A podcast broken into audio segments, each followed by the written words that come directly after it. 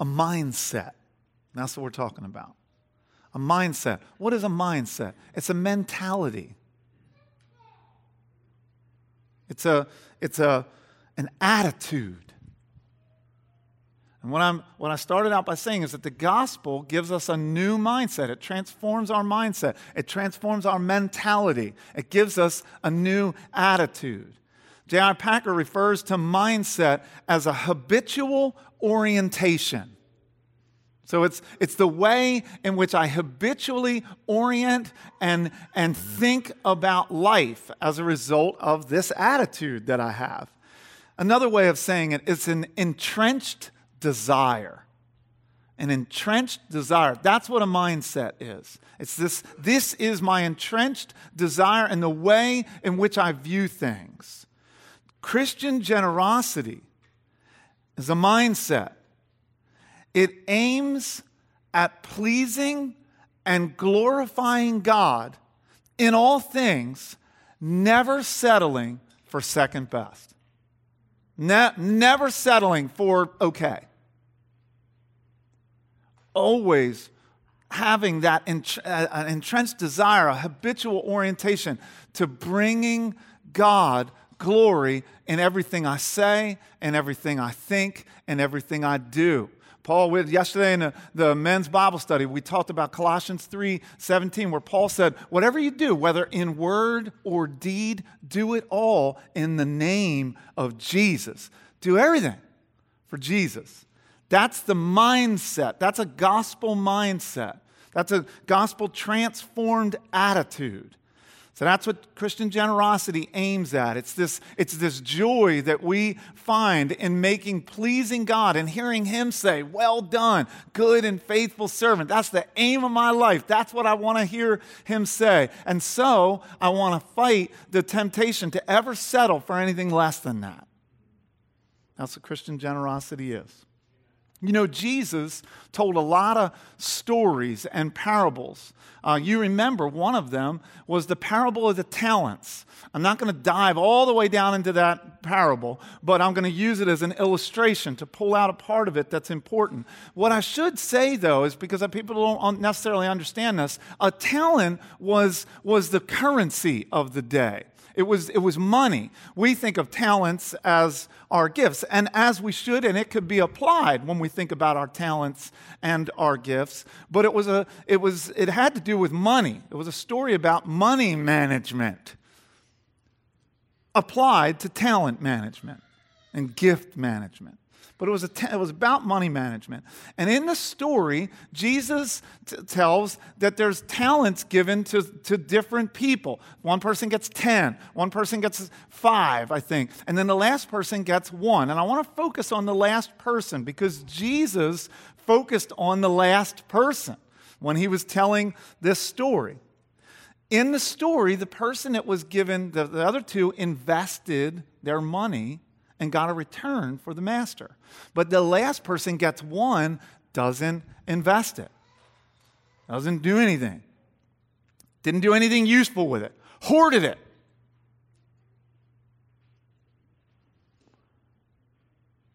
And then when his master returns looking for his return on investment, his ROI, guy gives it back to him.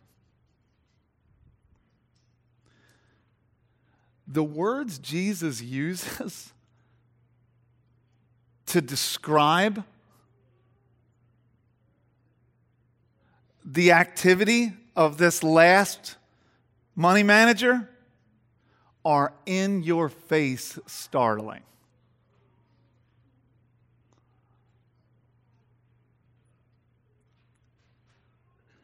Wicked,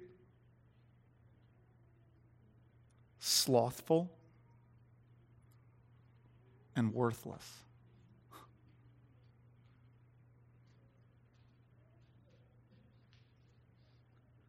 Evil, lazy, and useless. I don't like those words.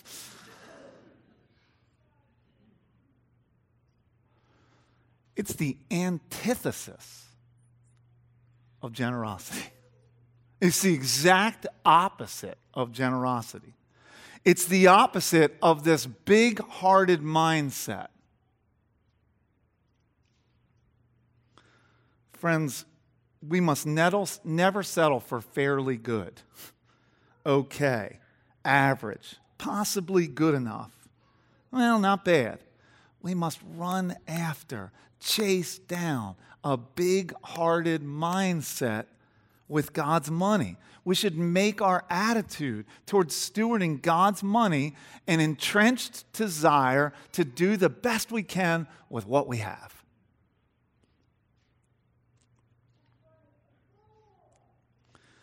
It's quiet in here. I know, I know this can be uncomfortable. And, and I get it. And we're going to talk about why that might be here in a few minutes.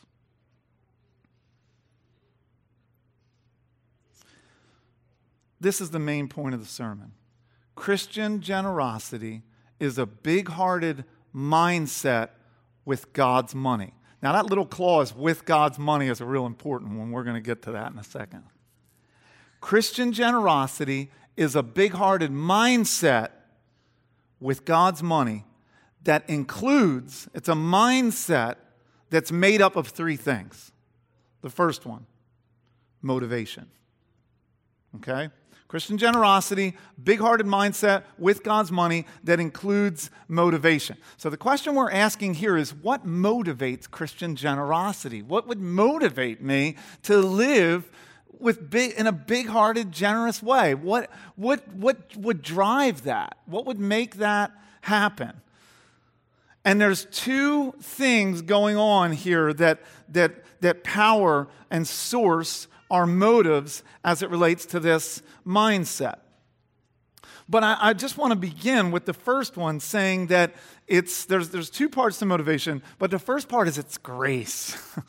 What provides motivation to be generous is God's generosity. That's the, that's the, if you miss that, you miss the whole, if you only hone in on what I'm going to say in application and you miss this, you won't have the engine. You won't have the power to do what God has called us to do. You'll never be generous if you're not motivated by the generosity of God. And the generosity of God is expressed in grace, it's how He's treated you despite what you deserve.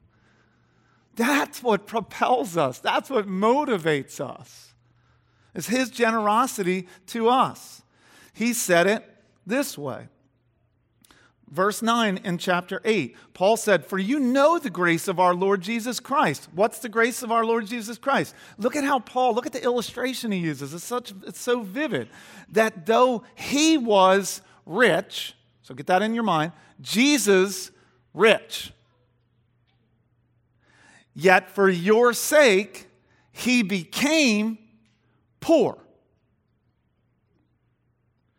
So that you by his poverty might become what?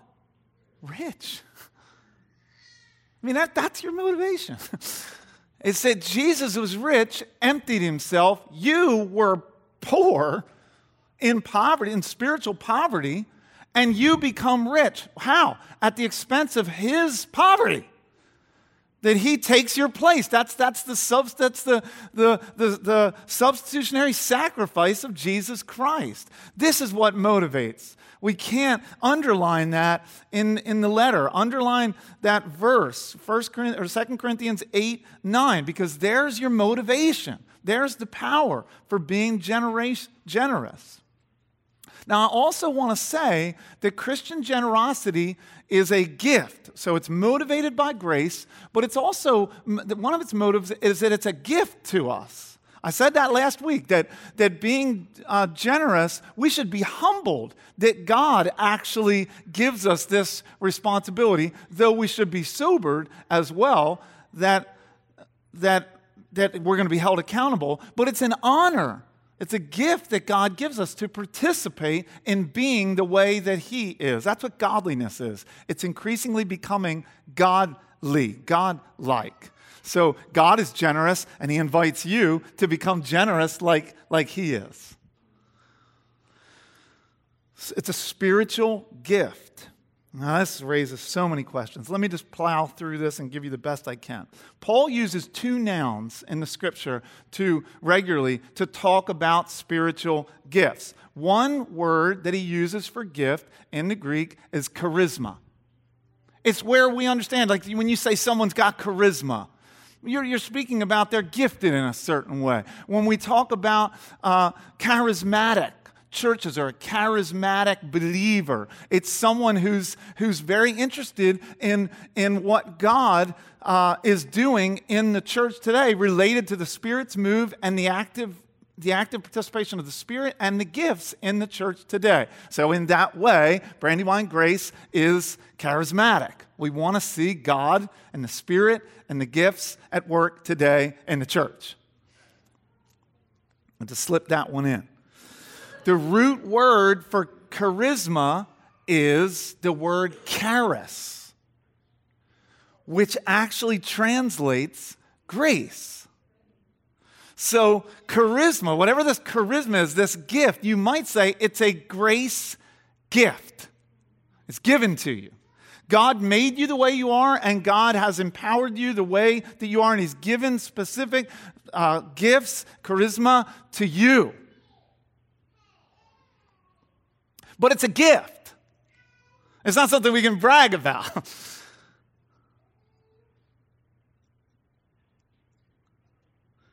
we didn't earn it, He just gave it. That's one of the words that he uses. He often, when he talks about gifts, he talks about charisma. The other word that he uses is a big one pneumaticon. Pneuma P N E U M A, is where you get the word like pneumatic. Where's my mechanics in here? You know what a pneumatic drill is. I know some people know what that is. An air gun. so when you go to the mechanic and they pull the, the lug nuts off your tire, they're using a pneumatic gun. It's, comp- it's compressed air, is where the power comes from. Pneuma refers to the, to the Spirit. It's like air, but it comes from the, the word for the Holy Spirit, which is, I'm butchering these things up, but you don't know Greek anyway, so it doesn't matter. Hagion, except for J. Russ and a few others, and Dave Brown. Hagion pneuma, Hagion pneuma, refers to the Holy Spirit and what it means. So, what Paul's getting at when he uses that is he means it's an expression of life and energy that comes from the person of the Spirit, activating these gifts in us. A spiritual gift, a grace gift, always does this. It always on, its, its intent is to honor Jesus. Its, its, its intent is to honor Jesus and then edify those around us. Edify, what's that mean? Im- have an improving effect. when you come into a room, if you go to Bible study, if you show up at missional community, your intent is to have an improving effect upon others, not a destructive effect on others. You want to edify, right? So a grace gift does that. It honors Jesus, it has this edifying effect, and it ends up strengthening the church. That's what spiritual gifts do. Now, track with me here. I'm teaching. Some spiritual gifts transcend natural resources. What do I mean by that? What I mean by that is that God gives some gifts uh, when someone gets saved that are so supernatural, they're not like the way that He made you. It's like all of a sudden you've got this supernatural gift. And they're in the Bible. Gifts of healing would be in this category, miracles. We see that in the scripture. Not only Jesus performed healings in the scripture. That would be an example of a, of a gift that kind of transcends natural abilities and natural resources. But there are some spiritual gifts or abilities that are naturally natural abilities that are empowered, redirected, and energized by the work of the Spirit. This makes sense to you, right? I always get this question well, what's a spiritual gift? A spiritual gift only for spiritual things? Like, like, is it possible that you could be really good at teaching and not be a Christian? Yes. but what happens when you become a Christian? God takes that gift of teaching that He gave to you when He made you, and then He activates it with His Spirit. He energizes it and He uses it. Does that make sense? He's taken these natural gifts. And people have gifts in different measure, right? Just like here. There's some people in this room that are terrible at riding a bike, but they're able to do it. You know, but they're all over. Then there's some people that are just like really good at riding a bike. How is that? There's some people that are really good at sports, some people that are not really good at sports. There's some people that are really good at singing, like Morgan, and, and some people that are like, we can still sing, but we're not that good. We have the gift, maybe, depending on how you define it. I can sing, but I can't sing like that. So, should I shut up? No. No.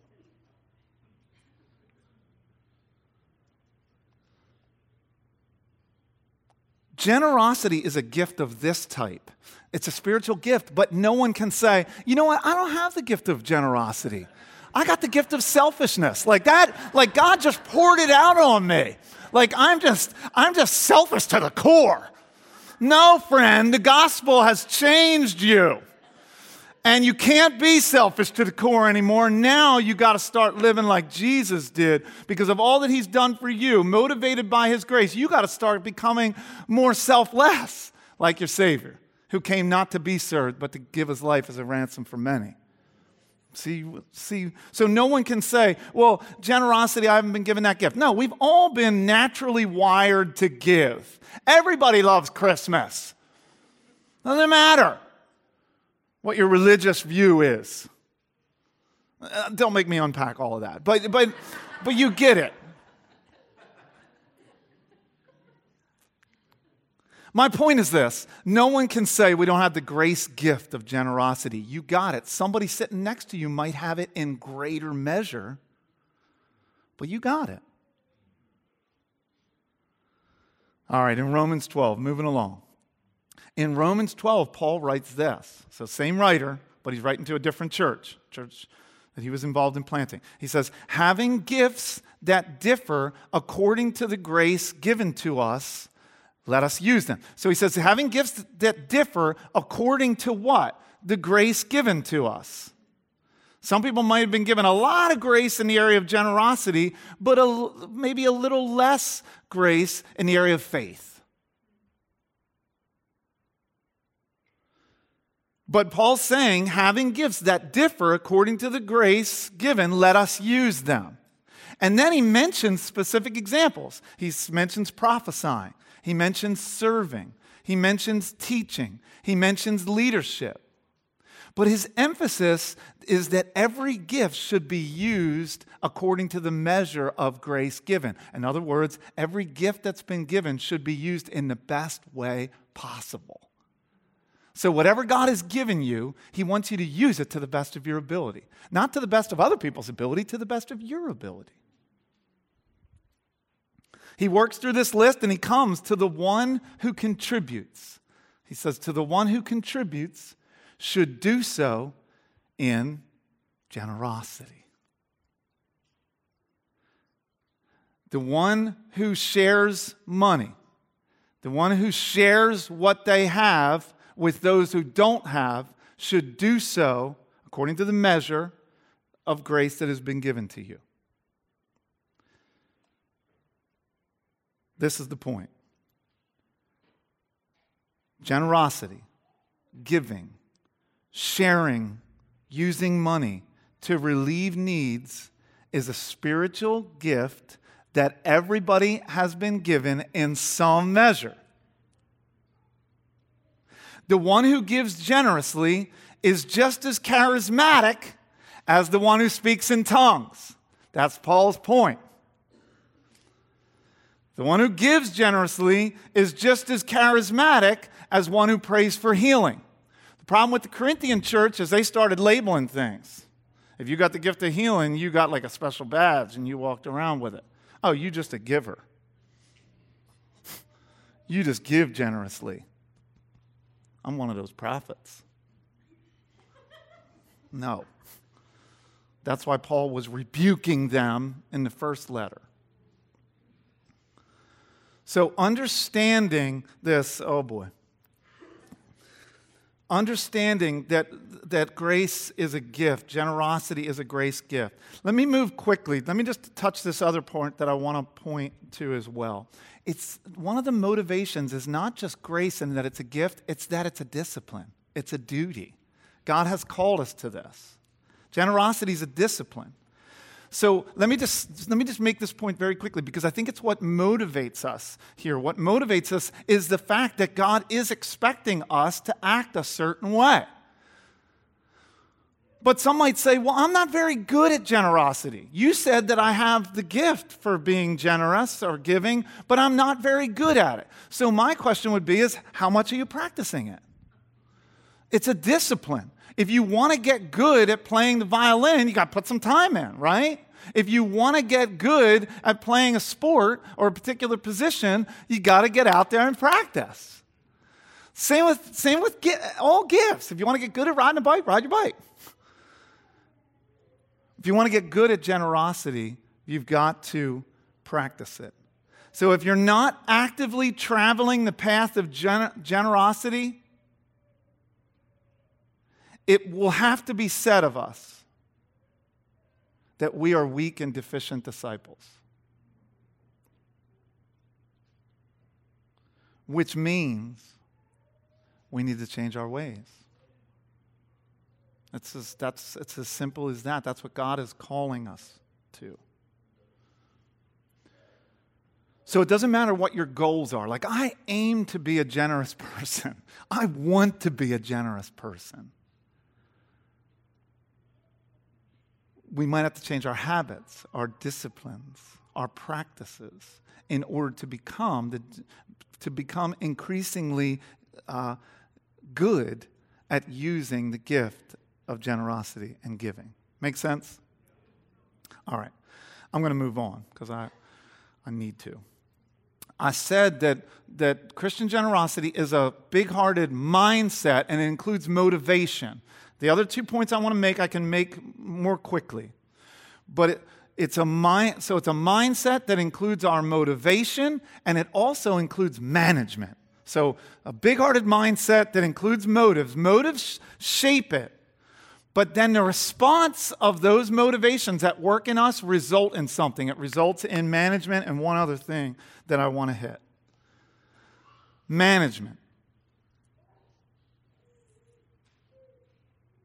what exactly are we managing?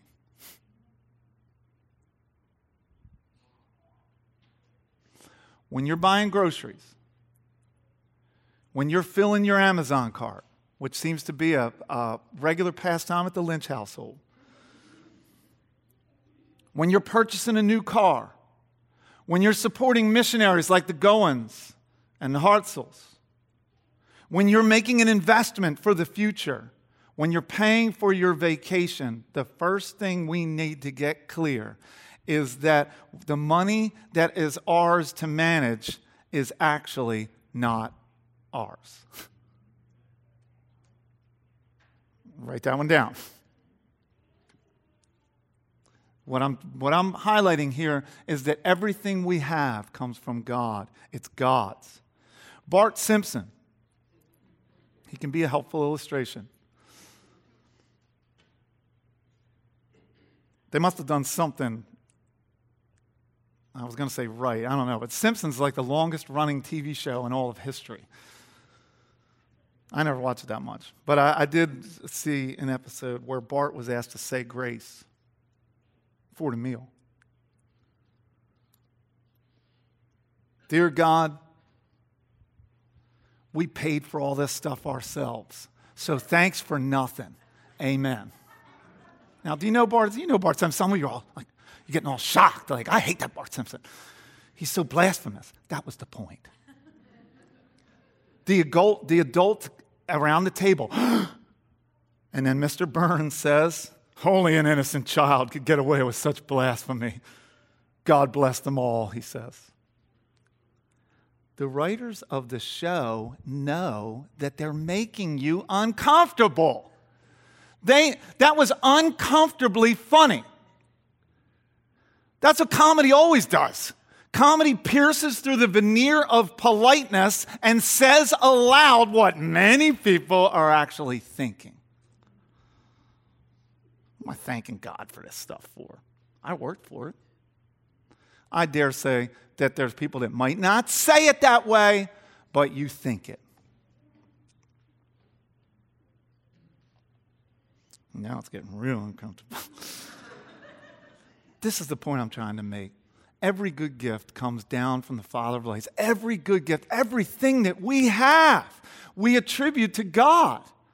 Everything. God has given to us to use money, but it remains His. We have it on loan. We're stewards, oftentimes we refer to that. And one day we will give a report to God on how we did with everything He loaned to us. That's, that's the point. The world sees it differently, though. The world sees each person's money as their own possession to be used however we please. The Bible sees money as a trust from God to be used how God pleases. We're God's money managers, God's the owner. You know, when someone is hired to manage your finances or an investment manager, they don't just, they, they're supposed to listen to you and what your goals are and what you want to do. But if they say, oh, no, I'm just going to do whatever I want with your stuff, no, you're not. No, you're not because you're the owner. You're just entrusting it to them to, to, to invest it in a way that you get what you want with what you've entrusted to them. It's the same with, it's the same with God. So the question for us is what kind of, how well are we using what God has given to us? Are we accomplishing God's purposes? Are we accomplishing God's hopes? Are we accomplishing God's vision for what He's entrusted to us? What kind of report does God give us?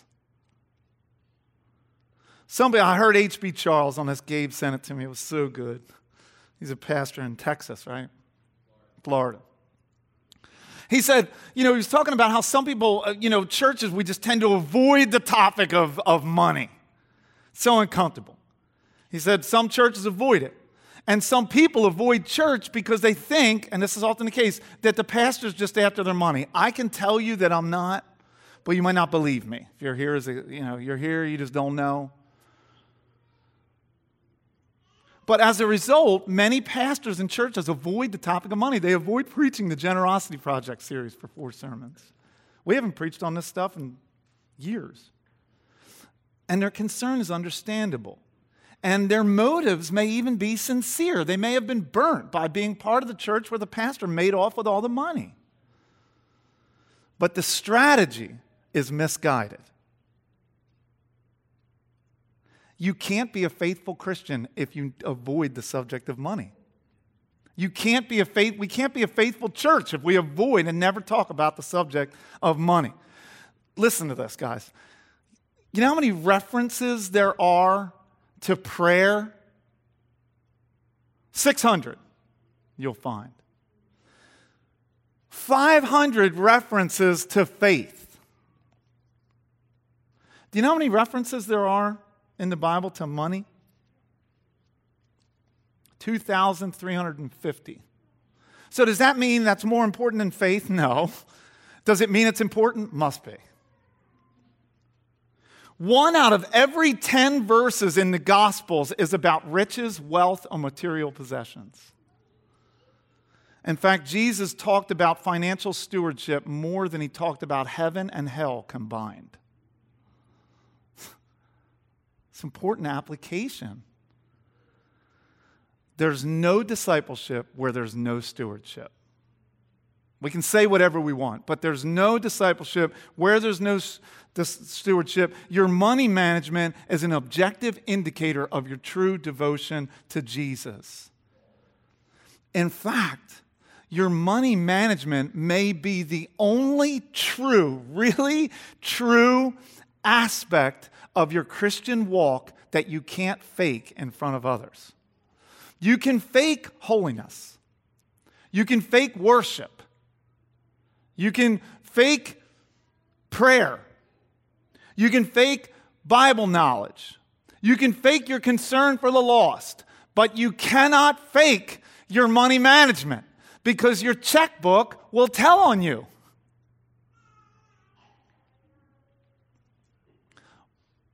A writer could begin to form your life story from your bank statement. They could start to figure out what you're about by just looking at your bank statement. You can't fake it. You know, whenever there's, uh, when the government or the police or a business is looking into fraud, where do they go? They go to the money trail. They go to the paper trail. Where'd the money go? Oh, no, no, no, but I'm a good person. Witness, testimony, character references. That, they don't care about that. They just want to know where the money went. What happened to the money is all that matters.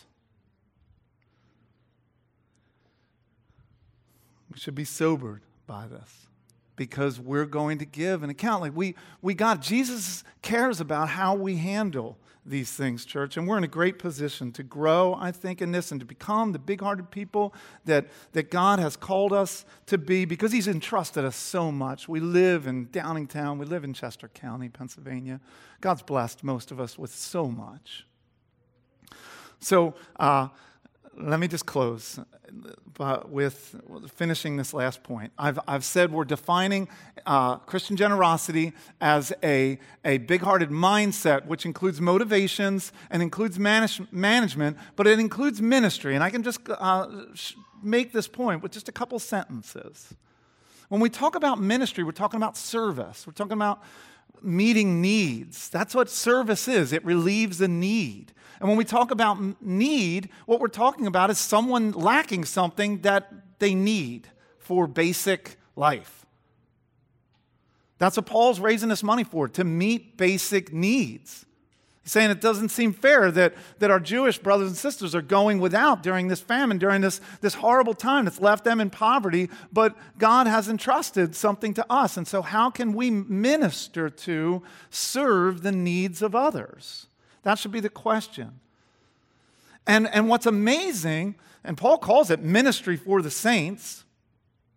Now, it's superfluous for me to write to you about the ministry for the saints, it's service to the saints.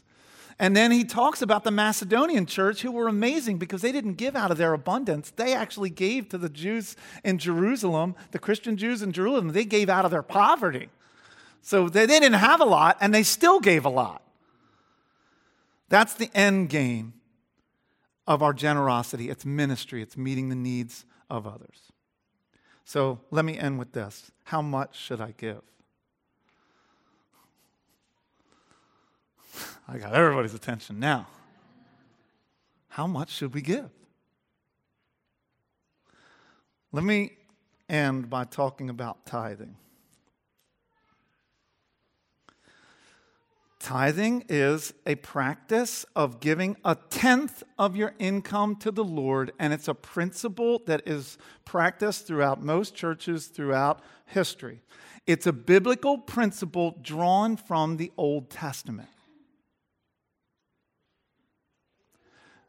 The New Testament nowhere tells you to tithe.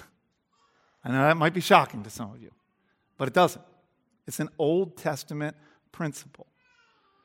Paul doesn't mention the word tithe. He's taking up a major collection. It's at the heart of his letter. He never mentions tithing. Some of you are thinking, but it's, it's not. It's not. In fact, it actually hits a little harder. What the New Testament calls for over and over again is generosity. And actually, I've studied this. If you strictly want to apply Old Testament principles of tithing, it's not 10%. I hate to let you down. It's 23 and a third. And you can go do the study on this. Some people think that tithing is like paying God rent. Give him 10%, kind of get him get the landlord off my back, and then I can do whatever I want with the rest of my money. Paul doesn't tell the Corinthians to raise the collection through tithing, but he says if they give generously to God, he will give generously to them. He says it over and over again. Verse 6 the point is this whoever sows sparingly will reap sparingly, whoever sows bountifully will reap bountifully. He says in verse 8 God is able to make all grace abound to you, so that having all sufficiency in all things at all times, you may abound in every good work. Do you see this? In verse 11, you'll be enriched in every way, to be generous in every way. In verse 13, he says, it comes from your confession of the gospel of Christ and the generosity of your contribution for them and for all others. When it comes to Christian generosity, this is what I'll say about tithing. It seems like tithing or giving 10% is a good place to start. If you asked Paul, Paul, how much should we give? How much should I give? I don't think he'd answer 10%. I don't think he'd say tithe. He'd say this this is what I'll paraphrase give all that you readily, easily, and comfortably can, and then prove your zeal and wholehearted devotion by giving a little more.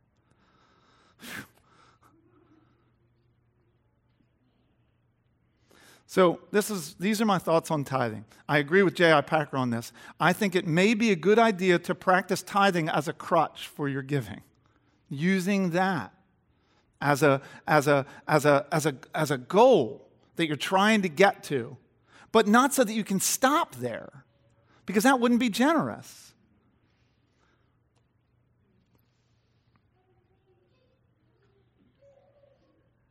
So, if you're not giving anything to God right now and you identify as a Christian, you should start somewhere.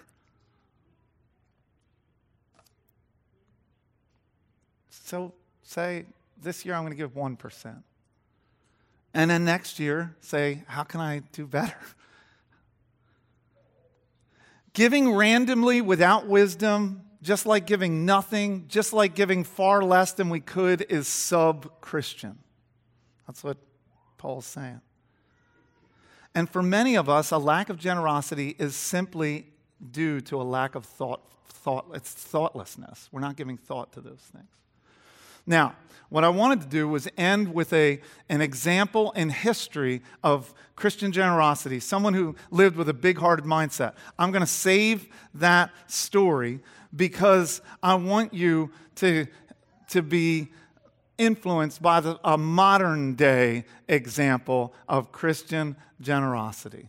And, and we're going to call up, I want Steve and Debbie Herder to come up here on this stage with the guys.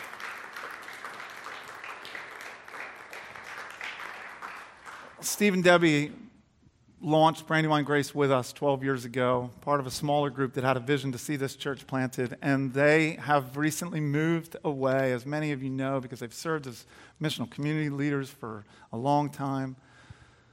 This couple, when they're uncomfortable with it, but they are a great example of what it means to use your resources that God has entrusted to you in ways that are generous their time, their gifts, and their money as an expression of what God has done in their lives.